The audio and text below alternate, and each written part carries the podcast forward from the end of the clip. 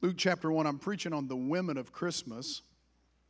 And last week we dealt with Anna, and what a great revelation that was, huh? She was a prophetic lady and lived in the temple for 84 years, we believe, and got to see the Lord Jesus as a baby, and then uh, confirmed that with Simeon, the old priest. So it's like in- incredible. Well, today, we're going to talk about Elizabeth. So look, look with me at Luke chapter 1 and verse 39. Now, Mary arose in those days and went into the hill country with haste to a city of Judah and entered the house of Zacharias and greeted Elizabeth. And it happened when Elizabeth heard the greeting of Mary that the babe leaped in her womb. Okay, let's slow it down. They go, she goes, Mary's pregnant with, with the baby Jesus goes to the hill country to what would be in modern uh, Israel, Ein Karim, which is a beautiful little place. If you've been to Israel with us, you went there. It's, there's a spring there that supposedly Mary drank from. So, anyhow, went to Ein Karim. She made haste. She went and she greeted Elizabeth. And, and listen what happens here, verse 41. And it happened when Elizabeth heard the greeting of Mary that the babe, and the babe in her womb was John the Baptist, that the babe leaped in her womb and Elizabeth was filled with the Holy Spirit. So Mary walks in with Jesus, and here Elizabeth is filled with the Holy Spirit, and John the Baptist has a shouting spell in her womb. Then she spoke out with a loud voice and said, Blessed are you among women, and blessed is the fruit of your womb. But why is this granted to me that the mother of my Lord should come to me? For indeed, as soon as the voice of your greeting sounded in my ears, the babe leaped in, it, leaped in my womb for joy.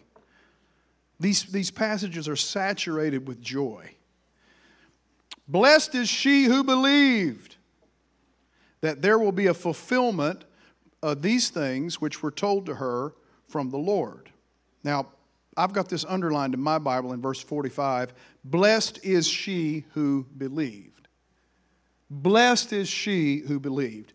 So I'm, I'm going to start out with a few preliminary observations from this text. First of all, it's interesting to me that Mary is the first one that gets to share the good news.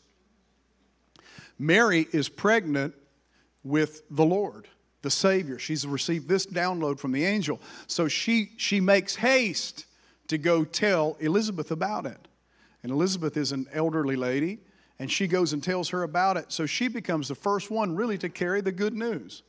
Then, if you look in the end of the book of Mark, it's Mary Magdalene who is the first one who gets to carry the good news of the resurrection of Jesus.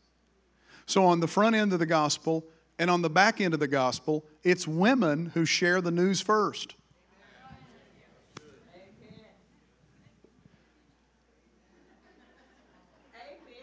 I thought of some funny stuff right there, but I'm not going to say it. But it's women who share the news first. They carry the gospel first. Come on. On the front end, announcing his birth. On the back end of it, announcing his resurrection. Second thing, this is, this is a, an interesting greeting and a story between two women who were pregnant. These are two women who are pregnant, and the babies in their wombs aren't just fetal material, they're real people.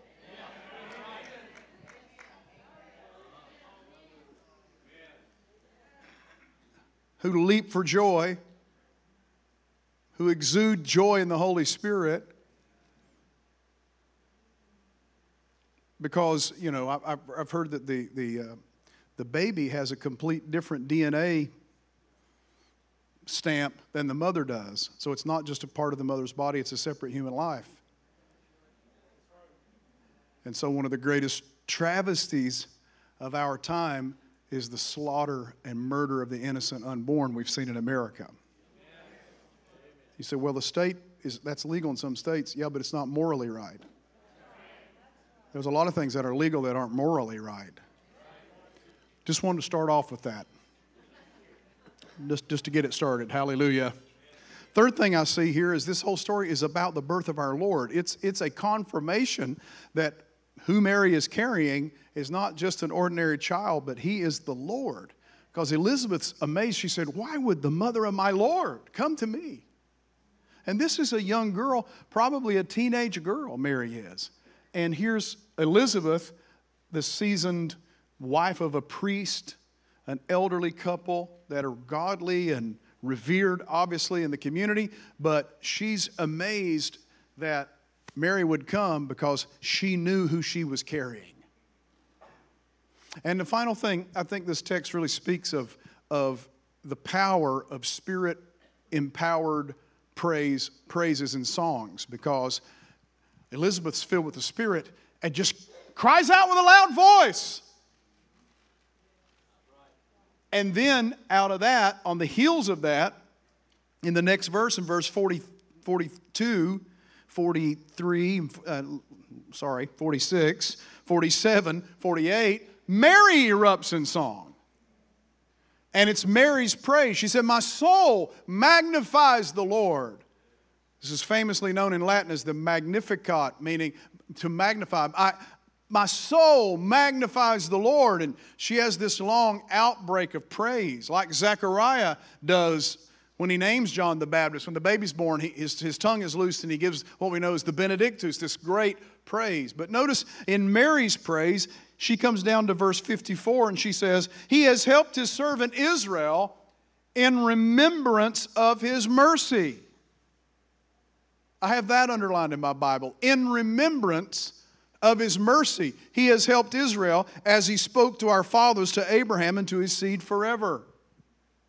So I want to preach on something that I've never preached on and never seen this text this, this way, and that is God remembers. Come on, say it with me. God remembers. Look at somebody, that awkward moment, and look at them and say, God remembers. God doesn't forget. God remembers. Mary said, in remembrance of his mercy. God has done this to remember what he promised to Abraham way back in Genesis. God is, is this is a fulfillment. She had that understanding, that download. This is a fulfillment of what God promised centuries and millennia ago. It's coming to pass now in my life. Wow. God remembers. If you look through the scripture, this term God remembers is used many different times. And, and my question is when did he ever forget? Because we think of God remembers, it's like he forgot. So, oh, yeah, oh, there's Israel out there. I forgot about those guys. And that's not the way the Hebrew works. The Hebrew term for forget is zakar and it means uh, to remember in order to act on something. To remember in order to act on something. Amen? It's like some of you, uh, some of you men, the women come home and you've mowed the yard and you go, Yes, dear, I remembered to do that. I never forgot. One minute did I ever forget. You remembered isn't it? God never forgets, He always remembers. So, so let's, let's walk through a couple instances in the Bible and let's go back to the book of Genesis and see how God never forgot. First of all, in the life of Noah, God called Noah after the world had grown so wicked that God gave up hope on the world. Genesis chapter 6, he said, My spirit will not always strive with man, I, am not going to do this. I'm going to destroy mankind because the wickedness had reached such a level that he was going to have to. And so God calls Noah. And Noah then was a righteous man who had found, uh, the Bible says he found grace in the sight of the Lord. He was a righteous man. And so God told him, build a boat, build an ark. Build an ark for the saving of your household. Now, as I understand the scripture, it had never rained up to this point that the earth was just watered by the dew and so forth. So to tell a man to build a boat in an environment where it had never rained didn't make any sense at all. But he went to building the boat because he was a righteous man and he believed and he obeyed the word of the Lord. Right? He believed and he obeyed the word of the Lord. So we pick up the story in Genesis chapter 7 where now the boat is on the seas God closed the door. all of humanity has perished. And now Moses is out there with his family and those animals in that massive ark on the seas. And, it's, and, and, and this would be the, the crescendo, the height of judgment. Listen to verse 20 of chapter 7 of Genesis. The water prevailed 15 cubits upward, and the mountains were covered, and all flesh died that moved on the earth. Birds and cattle and beasts and everything creeping on the earth, every man, all in whose nostrils was the breath of the Spirit of life, all that was on the dry land died. So he destroyed all living things that were on the face of the ground, both man and cattle and creeping thing and bird of the air. They were destroyed from the earth. Only Noah and those who were with him in the ark remained alive, and the waters prevailed on the earth for 150 days. So it seems like, is there any, is there any hope here? All we see is death and judgment. But then the next verse says, But God remembered Noah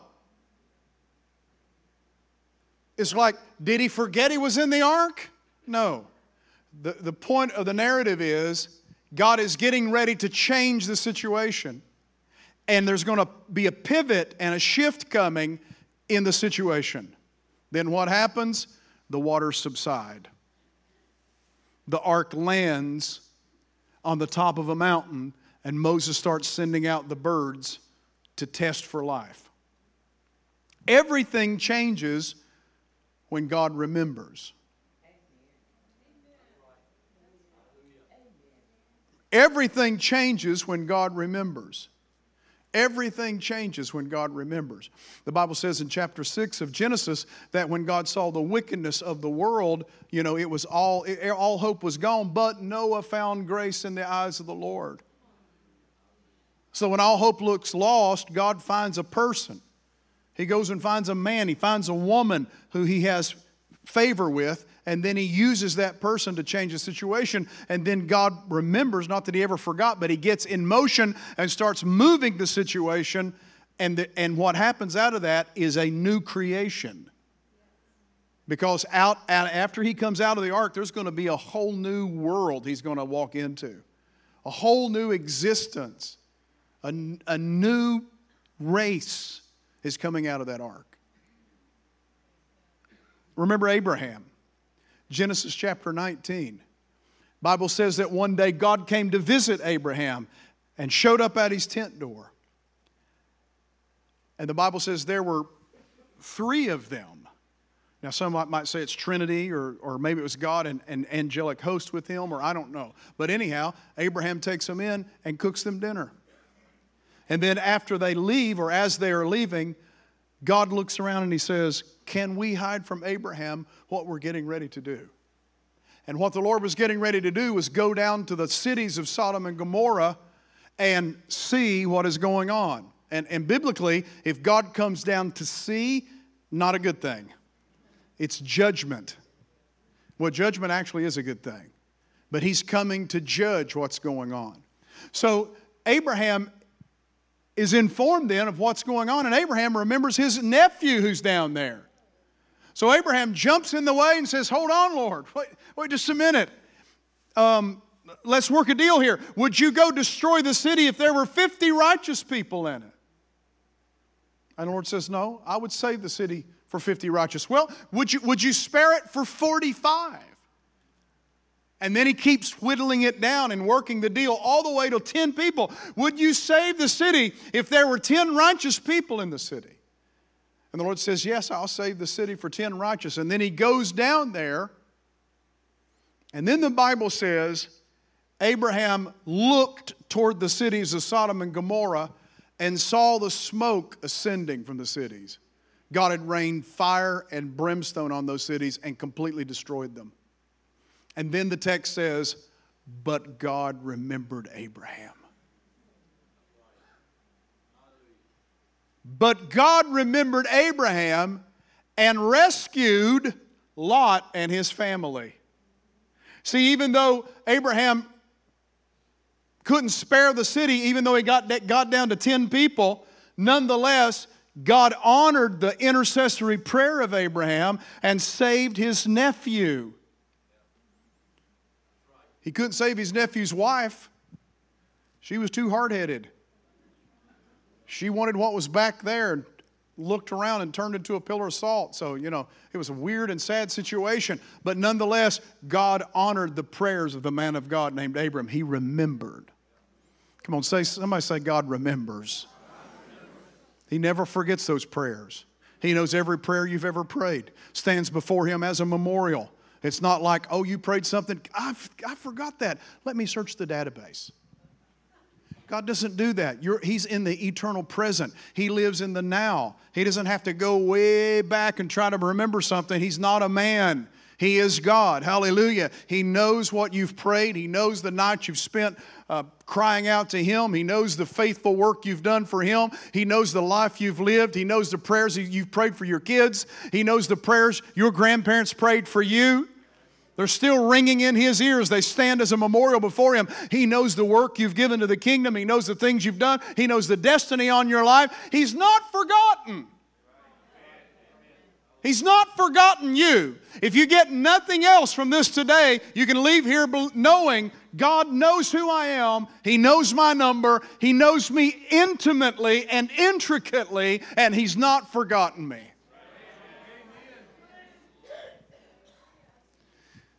Fast forward to Exodus chapter 1. The Bible says now the children of Israel have been in Egyptian bondage. They've been living under the hard hand of a Pharaoh who was using them as slaves. And now the Israelites are in slavery under harsh taskmasters. And then when there comes word that there's a, a, a promised son going to be born, that, that the Pharaoh goes and, and wants to wipe out all male births among the Hebrews. And the Bible says God remembered his people and Abraham, Isaac, and Jacob and the promises he had made to them.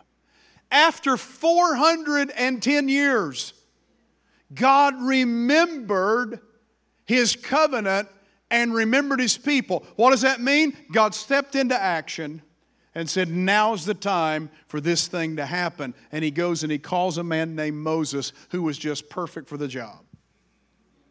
Raised in the house of Pharaoh, zealous for a Hebrew people, living on the backside of the desert to where all of that probably smoothness of living in Pharaoh's household had worn off. Now he was a rough shepherd. God said, He's just where I need him. And he goes down and he gets him and he calls him to go lead his people out. Why? Because God had remembered. How many's thankful God remembers? You're like, what in the world does this have to do with Christmas? What's this have to do with Elizabeth? Well, check this out because this is super cool. Zakar is the Hebrew word for remember, and it's the root of Zechariah. The name Zechariah means God has remembered. So we go from the last chapter of the book of Malachi to the Gospels, and there's a 400 year period between those. We call it the silent years because there was no scripture, no canonical scripture written in those 400 years. Now, there was Second Temple Jewish literature being written and there was inspirational Jewish literature, but no scripture was being written. That's why it's known as the silent years. So the people of Israel have been waiting since Babylonian captivity and the reoccupation of the land, or Assyrian captivity, reoccupation of the land, and then all of the forces of the um, of Antiochus Epiphanes and the war and the, all of that had gone on in that intertestamental period. All the people were now at a fever pitch waiting for the coming of a Messiah. The prophets had prophesied about it. There's going to come one who's going to rescue us. There's coming one. He is the suffering servant of Isaiah 53. He's this Lord's servant, the child of God, as mentioned in Acts chapter 4, of the suffering songs of Isaiah. There's one we're looking for. He is the Messiah. 400 years of silence waiting. And we go to Luke chapter 1 and Luke, being a physician, being an educated man, and a detailed guy, he says, Theophilus, I'm going to give you an orderly account of the life of Jesus. I'm going, to, I'm going to give you an orderly account. This is the way, this is the chronological way it went down. the first story he tells is of an older man who's a priest named Zechariah. He has a wife, and she was barren. They have no kids. Zechariah was a priest. And in those days, there were about 14,000 priests in the, in, the, in the Jewish nation. And those priests would be chosen by lot to go in and work in the temple inner court. And so, to my understanding, they only chose like 10 uh, or 14 a month out of 14,000. So, in a year, there would be like 140 out of 14,000. So, no one could choose. It was such a, such a privileged thing that no man chose it. They cast lots for it and trusted God to choose that person. So, out of his entire life, this is probably the only time he's ever going to get to go into the temple, into the inner court, and light the candelabras. And it's his turn. So Zechariah goes in to light the candelabras and encounters an angel of the Lord. And the angel of the Lord says, You're going to have a son. Yeah. You're going to have a son. And what does he say? Uh, Lord, how's that going to happen? How's that going to happen? And I got it underlined in my Bible. The angel says, Well, because you've doubted, you're not going to be able to speak. And when this son's born, you're going to name him John or Yochanan. Because he doubted, he went silent. Don't you think that God said, I'm going to shut your mouth so you can't cancel this deal out? Some of us have been given great and precious promises, and we go run our mouths so much, I think we walk ourselves out of, we walk ourselves out of the belief in it. That's a, that's a revelation I just dropped if somebody gets it. That what you said, no, that's not right, Hans. I don't know. You, you, you, you think about it and you study it yourself. If God promises me something, I don't want to work myself out of it with my own unbelief and my own unbelieving words. I want to believe it and I want to call it into my life. Amen? You know, somebody gave me a prophecy, God's going to bless me. I just don't believe that. Look at what's happening. And then, you know, it's like, well, do you believe it or not? Your words, your words defy what your heart is supposedly to, to supposing to believe in. So just get the words straight and get the heart right. So he walks out of the temple that day and he can't speak, and they know he's encountered God. The people realize he's had an encounter with the Lord. And so finally, the birth of the baby comes around and he can't speak. And they come to him and they're like, What are you going to name him? Good old family name? He's like, They bring him pen and paper or quill and paper or whatever.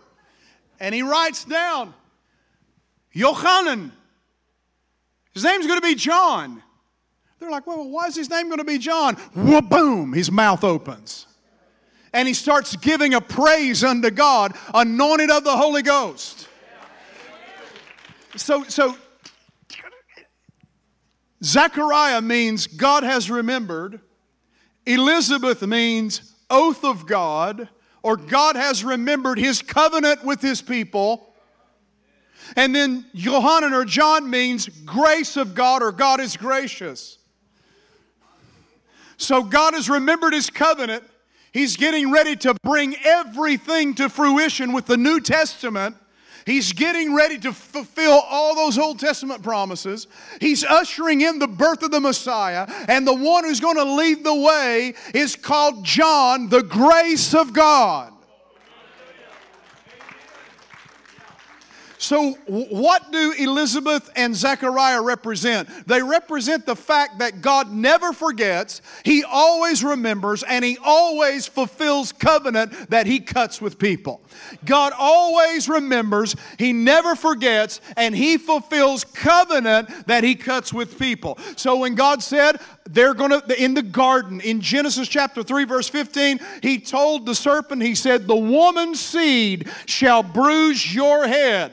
And it seems like naturally in the narrative it should have happened in the next chapter. Well, it didn't. It didn't happen until the Gospels. But that promise was never forgotten. And God came and brought himself into human form to die, to crush the head of the serpent because he remembered his promises. Isaiah chapter uh, 53, centuries before, he had prophesied, There's coming one. This is the arm of the Lord. It's, it's the suffering servant. He's going to come and he's going to suffer and he's going to die and he's going to give his life a ransom for many and he's going to be bruised. And the, by his stripes we will be healed. Hallelujah. The chastisement of our peace was upon him. He took our griefs and sorrows. He, God didn't forget those words. But he said, I'm going to bring them all to pass in this child that's going to be born by this virgin girl, Mary. I'm bringing everything to pass. So when Jesus stood in the upper room that night, stood in the upper room that night having the final Passover meal with his disciples, and he lifted up the bread and he broke it and he said, This is my body, which is given for you. Then he took the wine and he said, This is my blood of the new covenant why? Because now God has remembered and God has brought to pass all of His plan, bringing it into focus, into fruition. So, so God remembered Abraham. God remembered Noah. God remembered others in the Bible. God remembered Israel. But how many can lift your hand and say, Thank God He remembered me too?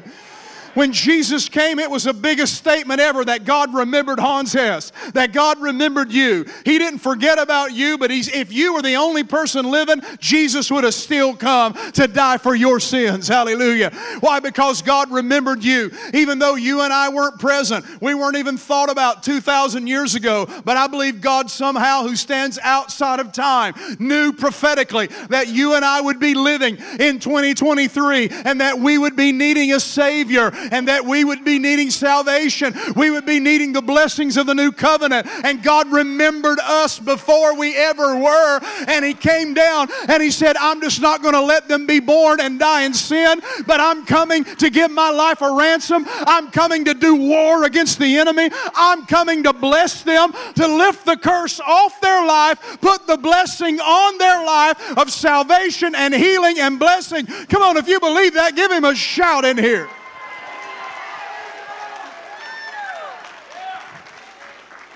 Now, guess what? You and I are living in the now moment, the kairos moment of God's remembrance of His people. So we don't have to wait on that fulfillment anymore. We're living in the now. Somebody say, now faith is. Now. I'm living in the now of God's blessing. Okay. One more thing. When God remembered in those instances, there was judgment coming, and then there was a new there was a death, there was a judgment, and then there was a new birth that would happen, or a newness that would come out of it. And look what happened with you and I. God remembered his covenant, and he came to rescue you and I, and out of that comes a new birth. We're, we're able to be born again in the Spirit. And it's symbolized or effected by the coming of the Holy Spirit. Because just as the Spirit came upon the, the waters of the deep in Genesis 1 2 to create the earth, the Spirit came upon Mary to create the body of Jesus.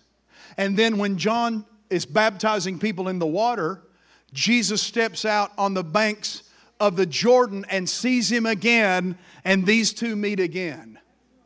This time, not in the womb, but they meet face to face. And here's John the Baptist in the water baptizing people under repentance and preaching judgment. But then he sees Jesus and everything stops. It's like time stands still for a moment. And he says, Behold, the Lamb of God who takes away the sin of the world. And Jesus steps forward and steps into those baptismal waters. And John looks at him and he says, I need to be baptized by you. And Jesus said, No, suffer it to be so, so the scriptures can be fulfilled. And then he's baptized by John. And I don't know, the Bible says straightway he comes out. I don't know if they laid him back. I kind of like to think it was this action. He straightway comes out of the water. And Luke says, then the Holy Spirit, in the form of a dove, comes down and lights upon Jesus. Now, this power, this anointing is upon him, and there's a newness coming and a new life that's going to be emerged, or that's going to emerge or, or come out of all of the old, all of the sin, all of the death, all of the judgment. There's coming a new age of grace. Somebody shout hallelujah. So let me show you something before we pray. Come on, look at, look at your neighbor again say, God didn't forget you. God didn't forget you. So, what's this mean for you and I? I mean, obviously, it's the grand plan of salvation, and we're living in the, the fulfillment of the promise. But also, what's it mean when God speaks stuff to you and I? Because how many of you have ever had a word? Have you ever had God give you a word? A scripture comes to your heart, this lights up. Somebody gives you a prophetic word. You hear something in prayer. You have a dream and you know it's a God dream. How many of you have had words? If you've never had a word, I'm telling you, start listening because God is speaking. Start listening because God is speaking. So, what happens when we receive the word? Well, number one, we better believe it. Because notice what happens there's a clear contrast between Zechariah and Mary. In, in Luke chapter 1, verse 20, the angel says, You will be mute, Zechariah, and not able to speak until the day these things take place, because you did not believe my words. Turn over a page, and Elizabeth's praise to the Lord and her words to Mary in chapter 1, verse 45 is, Blessed is she who believed. And it's a contrast in the text. Here's an old saintly man who's a godly, revered man, a priest, and he can't believe. God has to strike him mute. And then here's a young teenage girl, probably, who believes. So when we receive a word from the Lord, I want to believe it. I want to write it down. And then I want to trust the Lord for the fulfillment of it. And I want to remind myself that God has never forgotten this thing. That God has never forgotten this thing. That He's going to do it and He's going to do it well. He's going to do it and He's going to do it well. Hallelujah. So be encouraged you're not forgotten. Be encouraged. He's going to fulfill those words. You believe and you walk in obedience, He's going to fulfill those words. Are some personal words, uh, are they uh, conditional? Absolutely. You might not walk into it if you don't believe and you don't obey. But if you obey and you believe, you can walk into everything God has said for you. Hallelujah. Hallelujah. Hallelujah. Hallelujah. Hallelujah. Hallelujah. Hallelujah. I was a young man traveling with my pastor, and I walked into a church, and a man, we were in the back row of the church, and a man steps up and he says, You, young man, the Lord's going to use you. You're going to lift up my word in my house.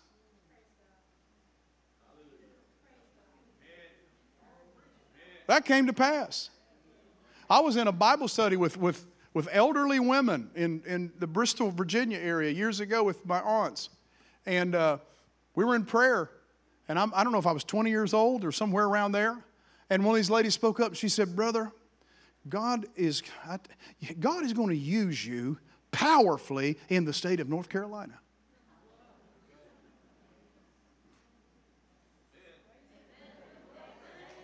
Fast forward a few years, I believe I'm walking in that. I could go on and on. I believe I'm walking in that. I want to be like Mary and believe and know God has not forgotten these things. He's not forgotten these things. The only thing I don't understand all the time is why He doesn't bring them to pass immediately. We want the blueprint. God, give me page one. What's going to happen on December 10, 2023? I want to turn to that page. But that's not the way it works. We see through a glass darkly, and even in the prophetic, we know in part. We prophesy in part. If, if I don't think it's intended for us to have the whole blueprint with every detail. We only know in part, so we walk by faith. So, what happens between the time that you receive a word from God and its fulfillment? You know what happens in that time? You walk in faith. You know what happens in that time? You start declaring God's word. You start believing the best for that to happen. You know what happens in that time? You start listening to faith. You start praying in faith. You start praying in the Spirit. You start loading up on the Scripture. You walk in faith and just believe for the manifestation of that prophetic word or that promise to come in your life. Some of you have been praying for your kids. How many of you have been praying for, for your kids to be saved? Look at this most of the people in this room. You know what we're going to do? We're going to continue to pray. We're, going to, we're not going to stop praying. We will not relent till we go to glory. We will not stop praying. Why? Because God wants all of our family saved, grandkids, cousins, third removed, all of them saved. Hallelujah. It's God's will that all men come to repentance. We're going to pray in the will of God for their lives. Hallelujah. Somebody said, what, what, what, do you do if you go to a hospital and somebody's really bad off sick? I'm going to pray you be healed. Why? Because that's the revelation I read in the Bible. I'm praying God raises you, resurrects you, gets you up, makes you walk out of there, amazes the doctors. Why? I'm going to pray that till I'm taken home to glory. Why? Because I believe it with all of my heart. Hallelujah. When I go, I go pray for you guys at the altar, you know I'm praying for? Baptized in the Holy Ghost, speaking in tongues. Why? Because I believe everybody has that opportunity. Everybody has that right. Everybody can walk into that. It's a benefit of the believer. I'm going to breach it. I'm going to believe it. I'm going to pray it. I'm going to declare it. We're not backing up. There are no 50% prayers. There's no 30% believing. There's no 75% taking a word. It's 100%, 100%, 100%. I believe everything he said and going to pray it and going to declare it. Oh, hallelujah. Come on, can somebody give the Lord a shout? Hallelujah. Come on, just shout it out. He remembered me. I want everybody to stand with me. I remember, I, have told this so many times, you're going to keep hearing it as long as you see me. I was saved when I was 16 years old, not raised in church. God came and knocked on my heart's door in a hospital room. And He spoke to me. You know why? Because He remembered. I believe with all my heart he remembered the prayers of my grandparents because they were praying for me. And my grandpa told us later, he said, This is the way we prayed for y'all. God, whatever you have to do, get them in. Whatever it takes, Lord, get them in. I'm, one, I'm the result of that, whatever it takes prayer. God remembered, He didn't forget. He didn't forget. Hallelujah. Hallelujah. I'm going to see him again one day. I'm going to tell him thank you. How many people are dependent on our prayers right now? What we're praying. You're praying. Some of us should have been dead and gone already. I know of several times I about died. I probably should have been gone, Brian, but somebody was praying. I was praying. I came out of a river in Montana. I came out of a vortex of white water and I went, and I saw these pine trees and I'm rolling down this rapids and I thought, is this where I'm going to die? First thing I thought, is this where I'm dying? But I didn't die. Hallelujah. Made it out. Learned never to do that again, no matter what anybody says. How many's had some of those experiences? You made it out and you said, learn lesson one, learn that one, not going back. Come on, we made it out. God remembered us. Hallelujah. He remembered us in the name of Jesus. Come on, Father, we bless you this morning. We thank you for your word.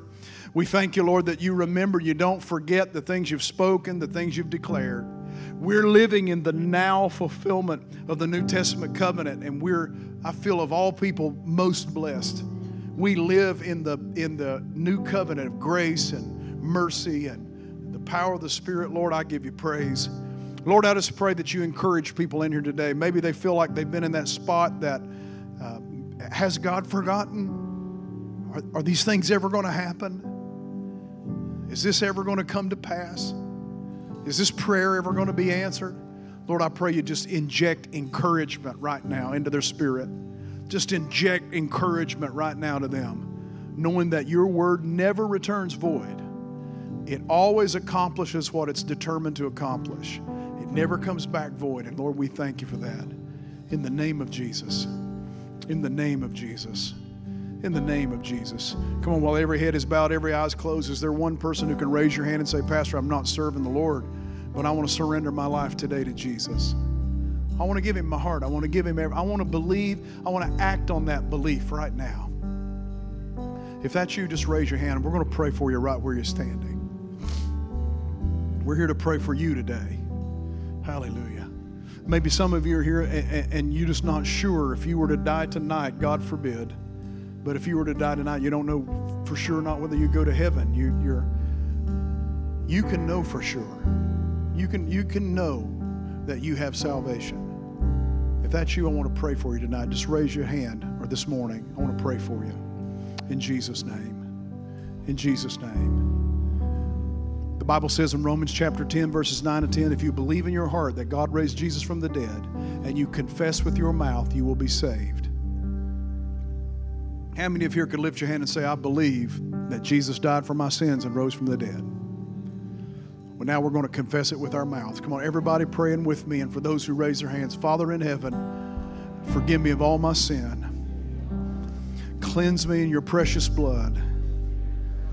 I receive Jesus Christ as my Savior. Thank you that all my sins are washed away. Thank you that I have new life. Thank you that I have the new covenant. And thank you for the blessings. Jesus be Lord of my life. Sit on the throne seat of my heart. And I give you praise that I'm forgiven, that I'm born again, and that I'm saved. In Jesus' name, can everybody shout hallelujah?